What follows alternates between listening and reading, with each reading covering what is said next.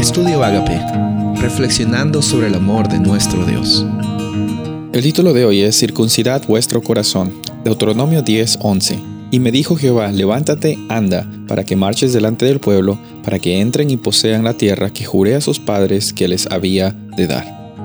Hay bastantes eh, formas de ver cómo es que Dios interactúa con nosotros, cómo es que Él te ama y siempre está conectándose con, con su creación, con la humanidad. Y una de ellas es ver la realidad del pacto, cómo es que cuando Dios promete algo, Él está cumpliéndolo. Una de las señales del pacto en el Antiguo Testamento, en el antiguo pacto, era la circuncisión de los hombres. Era una señal entre la relación que había entre Dios y ellos. Y eso demostraba también de que eh, ellos estaban en un pacto, en una relación estrecha, viviendo y gozando de la protección de Dios. Por eso es que está muy conectada la realidad de la circuncisión con la estrecha relación que tenía el pueblo con Dios. Lo que pasa es que muchas personas solo confiaban en una señal externa para que ellos sientan de que realmente ya son parte del pueblo de Dios. Y como ya hablamos muchas veces, hay bastantes peligros en solamente considerar señales o cosas externas para decir de que realmente tenemos o no una relación con Dios. Tu relación con Dios no se define por las cosas externas.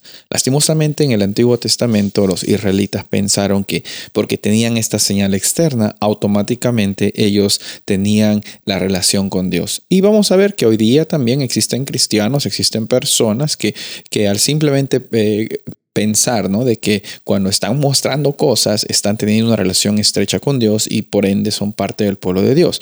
Nosotros no hacemos nada para eh, cambiar el pacto que Dios ha establecido con la humanidad.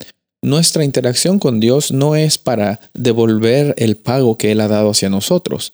Cuando aquí Dios menciona la realidad de circuncidar el corazón en el, versículo 16, eh, no está hablando de algo externo, sino literalmente está diciendo de una forma figurativa, ustedes tienen que considerar que la, la relación de pacto que yo tengo para ustedes no es una relación externa, sino es una relación interna. Dios quiere tener una relación interna contigo. Él anhela estar siempre eh, bendiciendo tus pasos, tus caminos, acompañándote en, los, los momentos oscuros de tu vida.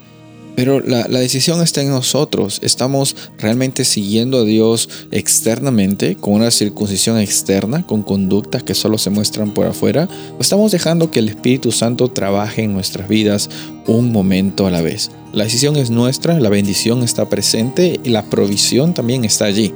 Es, es, cada uno de nosotros nuestra labor o nuestro privilegio el responder al amor infinito de Dios para ti, para mí, para todos. Soy el pastor Rubén Casabona y deseo que tengas un día bendecido.